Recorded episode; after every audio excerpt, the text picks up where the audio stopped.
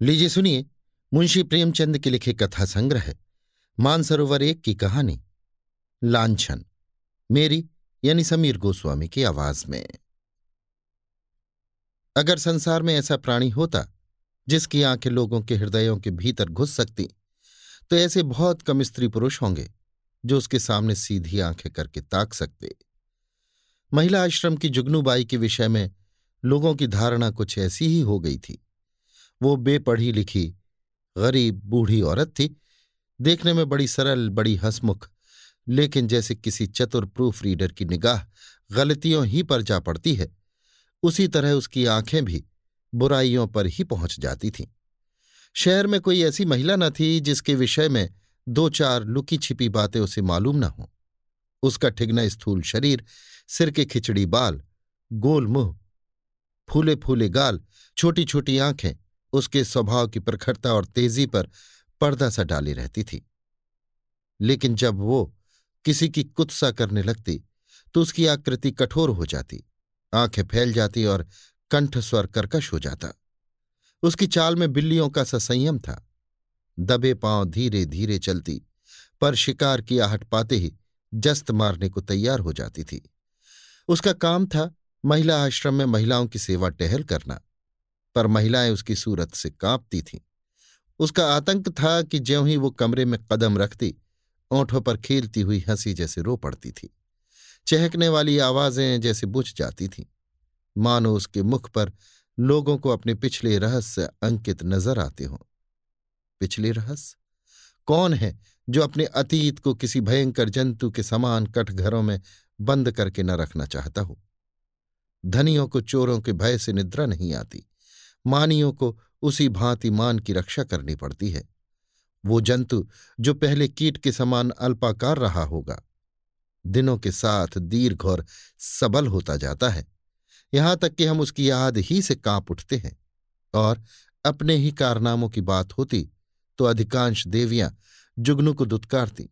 पर यहाँ तो मैके और ससुराल, ननियाल, ददियाल, फुफियाल और मौसियाल चारों ओर की रक्षा करनी थी।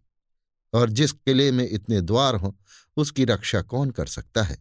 वहाँ तो हमला करने वाले के सामने मस्तक झुकाने में ही कुशल है।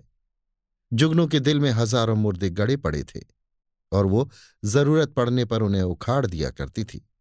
जहाँ किसी महिला ने दून की ली या शान दिखाई, वहाँ जुगनू की त्योरियाँ बदली। उसकी एक कड़ी निगाह अच्छे अच्छे को दहला देती थी। मगर ये बात न थी कि स्त्रियाँ उससे घृणा करती हों।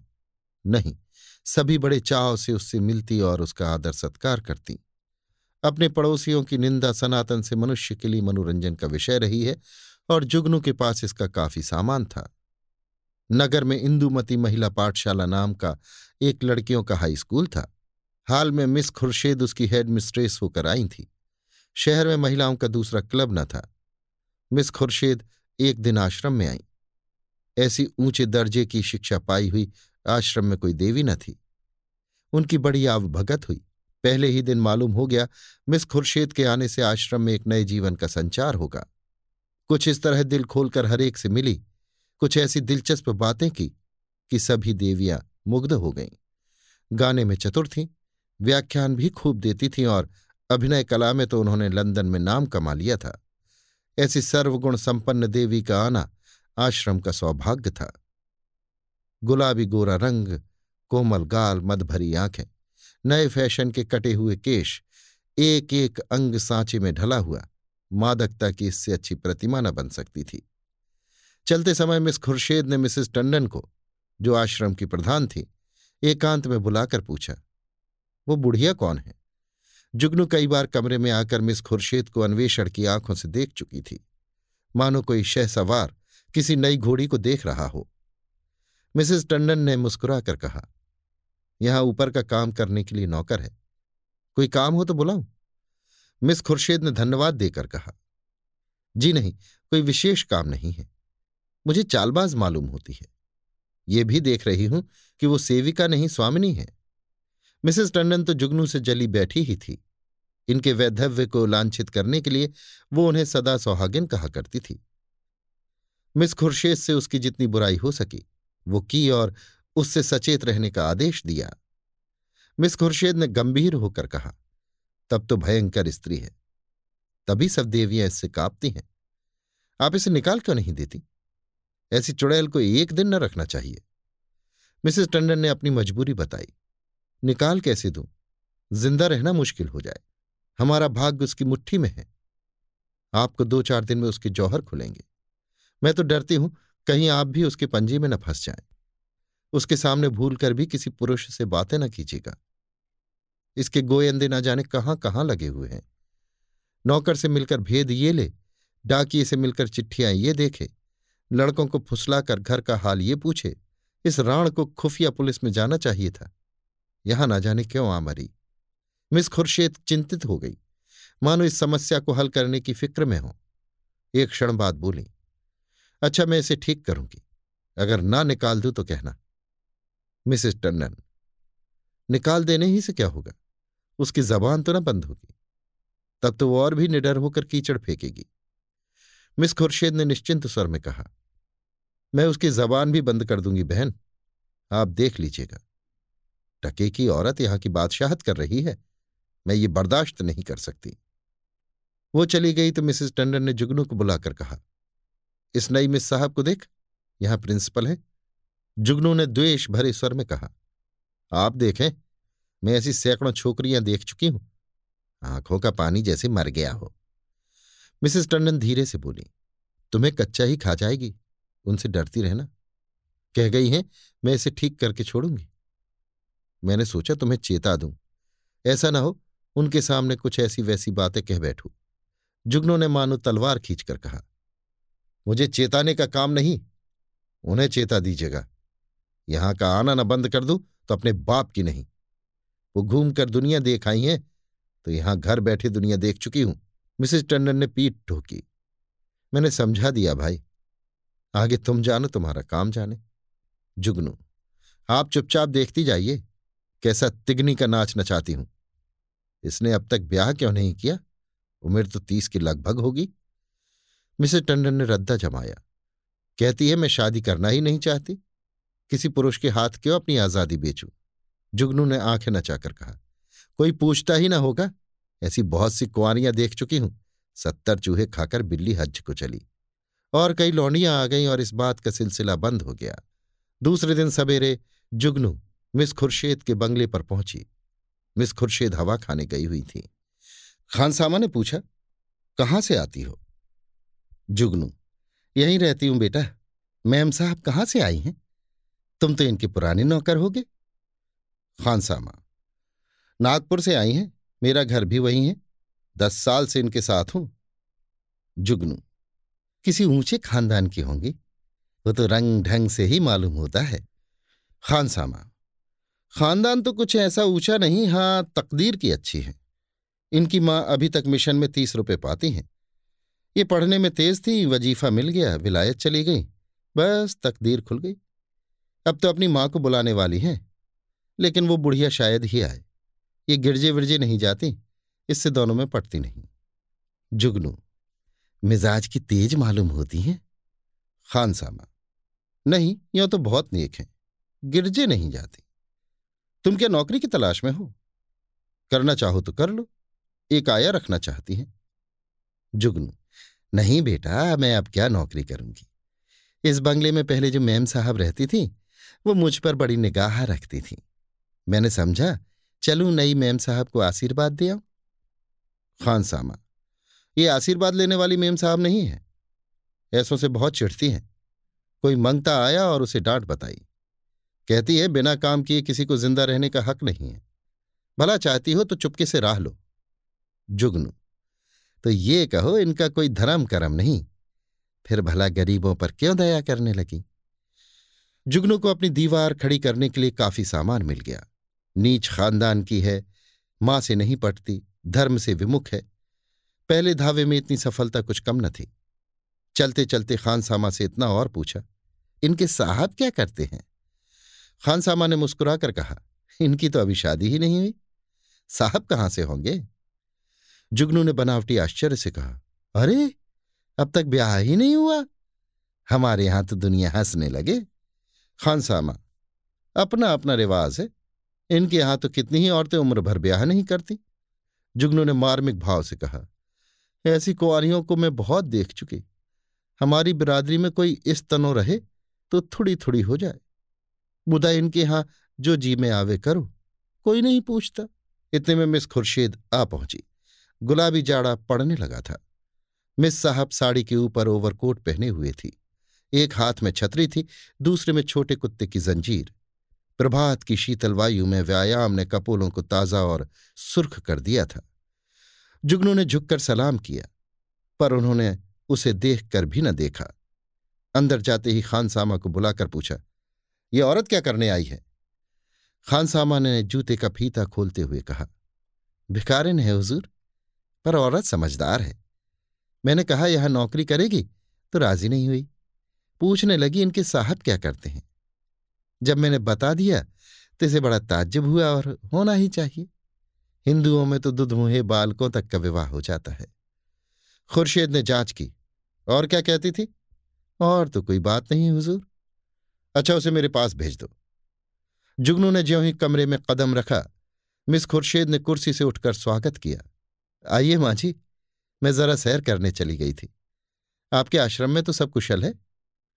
जुगनू एक कुर्सी का तकिया पकड़कर खड़ी खड़ी बोली, कुशल है मिस साहब। मैंने कहा, आपको आशीर्वाद दे आऊँ। मैं आपकी चेरी हूँ। जब कोई काम पड़े, मुझे याद कीजिएगा। यहाँ अकेले तो हुजूर को अच्छा न लगता होगा?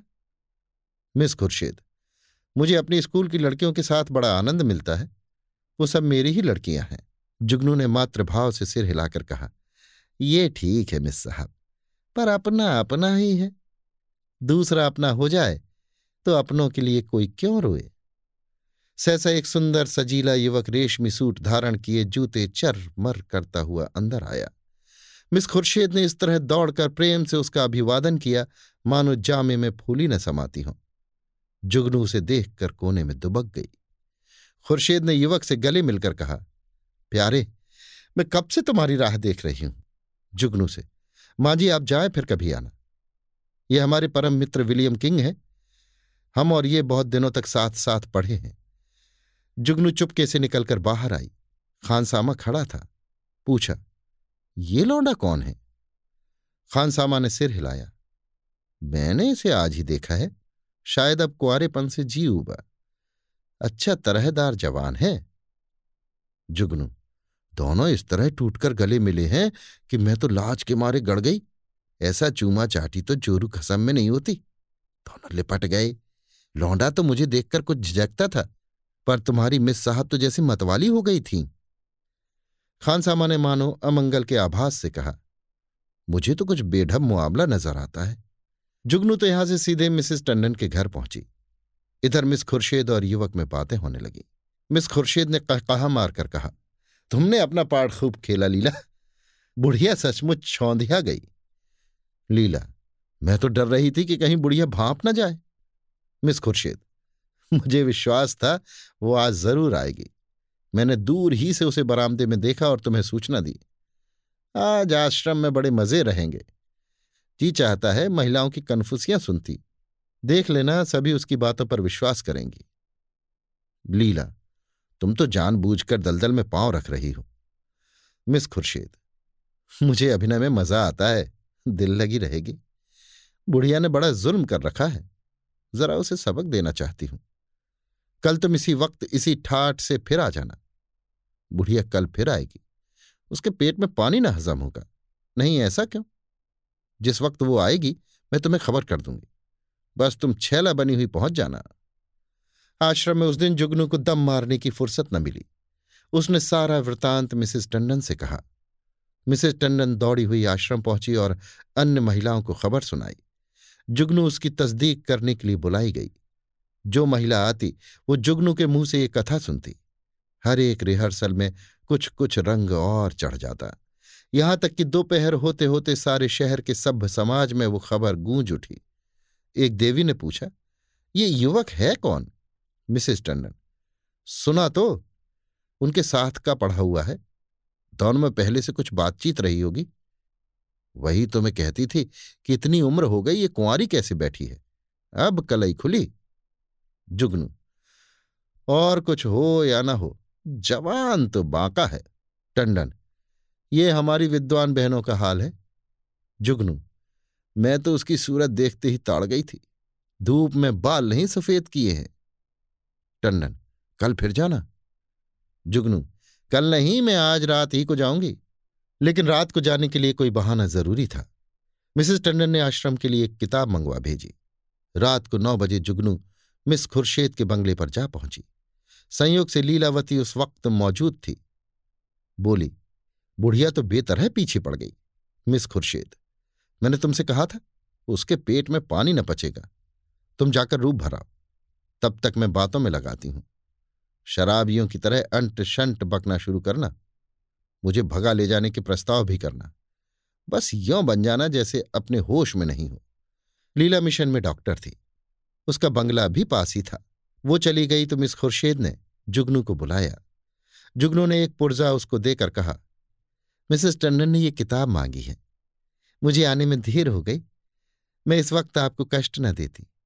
पर सवेरे ही वो मुझसे मांगेंगे। हज़ारों रुपए महीने की आमदनी है मिस साहब, मगर एक एक कौड़ी दांत से पकड़ती हैं। इनके द्वारे पर भिखारी को भीख तक नहीं मिलती। मिस खुर्शेद ने पुर्जा देखकर कहा, इस वक्त तो ये किताब नहीं मिल सकती। सुबह ले जाना। तुमसे कुछ बातें करनी है। बैठो, मैं अभी आती हूँ। वो पर्दा उठाकर पीछे के कमरे में चली गई और वहाँ से कोई पंद्रह मिनट में एक सुंदर रेशमी साड़ी पहने इत्र में बसी हुई मुँह में पाउडर लगाए निकली। जुगनू ने उसे आँखें फाड़ कर देखा। ओहो, ये श्रृंगार। शायद इस समय वो लौंडा आने वाला होगा। तभी ये तैयारियाँ हैं। नहीं, सोने के समय कुंवरियों को बनाव सवार की क्या ज़रूरत? जुगनू की नीत में स्त्रियों के श्रृंगार का केवल एक उद्देश्य था, पति को लुभाना। इसलिए सुहागिनों के सिवा श्रृंगार और सभी के लिए वर्जित था। अभी खुर्शीद कुर्सी पर बैठने भी न पाई थी। कि जूतों का चरमर सुनाई दिया और एक क्षण में विलियम किंग ने कमरे में कदम रखा। उसकी आँखें चढ़ी हुई मालूम होती थीं और कपड़ों से शराब की गंध आ रही थी। उसने बेधड़क में इस खुर्शेद को छाती से लगा लिया और बार बार उसके कपोलों की चुंबन लेने लगा। मिस खुर्शेद ने अपने को उसके करपाश से छुड़ाने की चेष्टा करके कहा, चलो हटो, शराब पीकर आए हो। किंग ने उसे और चिमटा कर कहा, आज तुम्हें भी पिलाऊँगा प्रिय, तुमको पीना होगा। फिर हम दोनों लिपट कर सोवेंगे। नशे में प्रेम कितना सजीव हो जाता है, इसकी परीक्षा कर लो। मिस खुर्शेद ने इस तरह जुगनू की उपस्थिति का उसे संकेत किया कि जुगनू पर नज़र पड़ जाए, पर किंग नशे में मस्त था। जुगनू की तरफ़ देखा ही नहीं। मिस खुर्शेद ने रोश के साथ अपने को अलग करके कहा, तुम इस वक्त आपे में नहीं हो। इतने उतावले क्यों हुए जाते हो? क्या मैं कहीं भागी जा रही हूँ? किंग इतने दिनों से चोरों की तरह आया हूँ। आज से मैं खुले खजाने आऊँगा। खुर्शेद, तुम तो पागल हो रहे हो। देखते नहीं हो कमरे में कौन बैठा हुआ है? किंग ने हक बकाकर जुगनू की तरफ़ देखा और झिझक कर बोला, ये बुढ़िया यहाँ कब आई? तू यहाँ क्यों आई बुढ़ी? शैतान की बच्ची, यहाँ भेद लेने आती है। हमको बदनाम करना चाहती है। मैं तेरा गला घोंट दूँगा। ठहर, भागती कहाँ है? मैं तुझे ज़िंदा ना छोड़ूँगा। जुगनू बिल्ली की तरह कमरे से निकली और सिर पर पाँव रखकर भागी। उधर कमरे से कह कहे उठ, उठकर छत को हिलाने लगे। जुगनू उसी वक्त मिसेस टंडन के घर पहुँची। उसके पेट में बुलबुले उठ रहे थे, पर मिसेस टंडन सो गई थी। वहाँ से निराश होकर उसने कई दूसरे घरों की कुंडी खटखटाई, पर कोई द्वार न खुला और दुखिया को सारी रात इसी तरह काटनी पड़ी। मानो कोई रोता हुआ बच्चा गोद में हो। प्रातःकाल वो आश्रम में जा कूदी कोई आधा घंटे में मिसेस टंडन भी आई। उन्हें देखकर उसने मुँह फेर लिया। मिसेस टंडन ने पूछा, रात क्या तुम मेरे घर आई थी? इस वक्त मुझसे महाराज ने कहा, जुगनू ने विरक्त भाव से कहा, प्यासा ही तो कुएँ के पास जाता है, कुआँ थोड़े ही प्यासे के पास आता है। मुझे आग में झोंक कर आप दूर हट गई। भगवान ने मेरी रक्षा की, नहीं कल जान ही गई थी। मिसेस टंडन ने उत्सुकता से कहा, क्या हुआ क्या? कुछ कहो तो। मुझे तुमने जगह क्यों न लिया? तुम तो जानती हो, मेरी आदत सवेरे सो जाने की है। महाराज ने घर में घुसने ही न दिया। जगह कैसे लेती? आपको इतना तो सोचना चाहिए था कि वो वहाँ गई है तो आती ही होगी। घड़ी भर बाद ही सोती तो क्या बिगड़ जाता? पर आपको किसी की क्या परवाह? तो क्या हुआ? मिसेस खुर्शेद मारने दौड़ी? वो नहीं मारने दौड़ी। उनका वो खसम है, वो मारने दौड़ा। लाल आँखें निकाले आया और मुझसे कहा, निकल जा। जब तक मैं निकलूं, तब तक हंटर खींचकर दौड़ ही तो पड़ा। मैं सिर पर पाँव रखकर न भागती तो चमड़ा उधेड़ डालता और वो रांड बैठी तमाशा देखती रही। दोनों में पहले से सदी बदी थी। ऐसी कुलटाओं का मुँह देखना पाप है। बेसवा भी इतनी निर्लज न होगी। जरा देर में और देवियाँ आ पहुँची। ये वृतांत सुनने के लिए सभी उत्सुक हो रही थी। जुगनू की कैचिया विश्रांत रूप से चलती रही। महिलाओं को इस वृतांत में इतना आनंद आ रहा था कि कुछ न पूछो। एक एक बात को खोद खोद कर पूछती थी। घर के काम धंधे भूल गए खाने पीने की सुधि भी न रही और एक बार सुनकर उनकी तृप्ति न होती थी। बार बार वही कथा नए आनंद से सुनती थी। मिसेस टंडन ने अंत में कहा, हमें आश्रम में ऐसी महिलाओं को लाना अनुचित है। आप लोग इस प्रश्न पर विचार करें। मिसेस पांड्या ने समर्थन किया, हम आश्रम को आदर्श से गिराना नहीं चाहते। मैं तो कहती हूँ, ऐसी औरत किसी संस्था की प्रिंसिपल बनने की योग्य नहीं। मिसेस बांगड़ा ने फरमाया, जुगनूबाई ने ठीक कहा था, ऐसी औरत का मुँह देखना भी पाप है। उसे साफ़ कह देना चाहिए, आप यहाँ तशरीफ़ न लावें। अभी ये खिचड़ी पक रही थी कि आश्रम के सामने एक मोटर आकर रुकी। महिलाओं ने सिर उठा उठा कर देखा, गाड़ी में मिस खुर्शीद और विलियम किंग बैठे हुए थे। जुगनू ने मुँह फैलाकर हाथ से इशारा किया। वही लौंडा है। महिलाओं का संपूर्ण समूह चिक के सामने आने के लिए विकल हो गया। मिस खुर्शेद ने मोटर से उतरकर हुड बंद कर दिया और आश्रम के द्वार की ओर चली। महिलाएँ भाग भाग कर अपनी अपनी जगह आ बैठी। मिस खुर्शेद ने कमरे में कदम रखा। किसी ने स्वागत न किया। मिस खुर्शेद ने जुगनू की ओर ने संकोच आँखों से देखकर मुस्कुराते हुए कहा, कहिए बाई जी रात आपको चोट तो नहीं आई? जुगनू ने बहुतेरी दीदा दिलेर स्त्रियाँ देखी थीं, पर इस ढिठाई ने उसे चकित कर दिया। चोर हाथ में चोरी का माल लिए, साह को ललकार रहा था। जुगनू ने ऐंठ कर कहा, जीना भरा हो तो अब पिटवा दो, सामने ही तो है। खुर्शीद, वो इस वक्त तुमसे अपना अपराध क्षमा कराने आए हैं। रात वो नशे में थे। जुगनू ने मिसेस टंडन की ओर देखकर कहा, और आप भी तो कुछ कम नशे में नहीं थी? खुर्शीद ने व्यंग समझकर कहा मैंने आज तक कभी नहीं पी। मुझ पर झूठा इल्ज़ाम मत लगाओ। जुगनू ने लाठी मारी। शराब से भी बड़े नशे की चीज़ है कोई? वो उसी का नशा होगा। उन महाशय को पर्दे में क्यों ढक दिया? देवियाँ भी तो उनकी सूरत देखती। मिस खुर्शेद ने शरारत की। सूरत तो उनकी लाख दो लाख में एक है। मिसेस टंडन ने आशंकित होकर कहा, नहीं, उन्हें यहाँ लाने की ज़रूरत नहीं। आश्रम को हम बदनाम नहीं करना चाहते। मिस खुर्शेद ने आग्रह किया मामले को साफ़ करने के लिए उनका आप लोगों के सामने आना ज़रूरी है। एक तरफा फैसला आप क्यों करती हैं? मिसेस टंडन ने टालने के लिए कहा, यहाँ कोई मुकदमा थोड़े ही पेश है। मिस खुर्शीद, वाह, मेरी इज़्ज़त में बट्टा लगा जा रहा है और आप कहती हैं कोई मुकदमा नहीं है। मिस्टर किंग आएँगे और आपको उनका बयान सुनना होगा। मिसेस टंडन को छोड़कर और सभी महिलाएँ किंग को देखने के लिए उत्सुक थीं। किसी ने विरोध न किया। खुर्शीद ने द्वार पर आकर ऊँची आवाज़ से कहा, तुम जरा यहाँ चले आओ। हुड खुला और मिस लीलावती रेशमी साड़ी पहने मुस्कुराती हुई निकल आई। आश्रम में सन्नाटा छा गया। देवियाँ विस्मित आँखों से लीलावती को देखने लगी। चुगनू ने आँखें चमकाकर कहा, उन्हें कहाँ छिपा दिया आपने? खुर्शेद, छूमंतर से उड़ गए। जाकर गाड़ी देख लो। जुगनू लपक कर गाड़ी के पास गई और खूब देखभाल कर मुँह लटकाए हुई लौटी। मिस खुर्शेद ने पूछा, क्या हुआ? मिला कोई? जुगनू, मैं ये त्रिया चरित्र क्या जानू? लीलावती को गौर से देखकर, और मर्दों को साड़ी पहनाकर आँखों में धूल झोंक रही हो? यही तो है वो रात वाले साहब। खुर्शीद, खूब पहचानती हो? जुगनू हाँ हाँ क्या अंधी हूँ? मिसेस टंडन क्या पागलों सी बातें करती हो जुगनू? ये तो डॉक्टर लीलावती है। जुगनू, उंगली चमकाकर, चलिए चलिए, लीलावती हैं। साड़ी पहनकर औरत बनते लाज भी नहीं आती। तुम रात को इनके घर नहीं थे? लीलावती ने विनोद भाव से कहा, मैं कब इनकार कर रही हूँ? इस वक्त लीलावती हूँ। रात को विलियम किंग बन जाती हूँ। इसमें बात ही क्या है?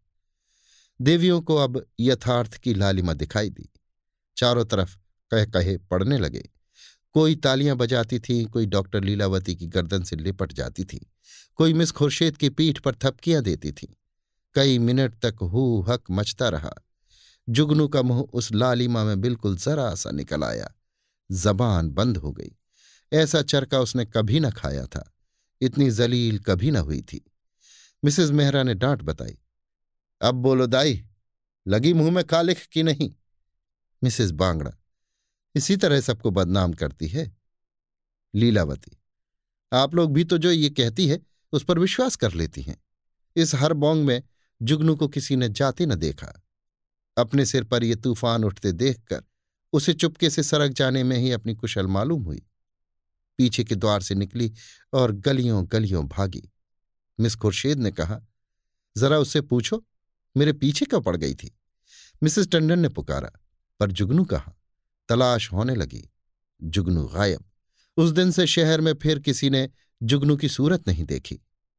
आश्रम के इतिहास में ये मामला आज भी उल्लेख और मनोरंजन का विषय बना हुआ है।